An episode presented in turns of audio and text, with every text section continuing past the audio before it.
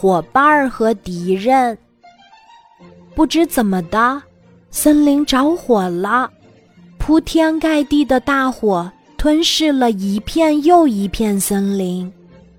一只小鹿和一只斑斓大虎被火逼到了一块草地上，为了避免被烈火烧焦，他们一起拼命地拔地上的草，不让火苗舔着草地烧过来。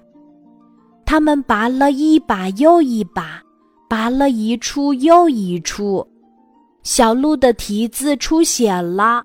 老虎的爪子也受伤了，可是他们相互鼓励的看了一眼，又一个劲儿的拔了起来。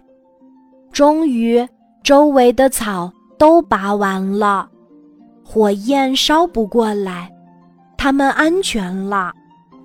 这时，老虎又热又渴，再加上困乏，昏死过去了。可是。小鹿知道，就在这片草地下面有一股清泉。它把耳朵贴在草地上，听到了泉水的汩汩声。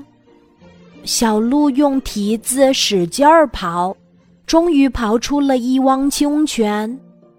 为了不忘患难中的朋友，他把清泉淋在老虎头上，灌进老虎的嘴里。老虎渐渐苏醒了，它大口大口地喝着水，精力开始恢复了。在它刚有力气以后，一件事便是咬断了小鹿的脖子。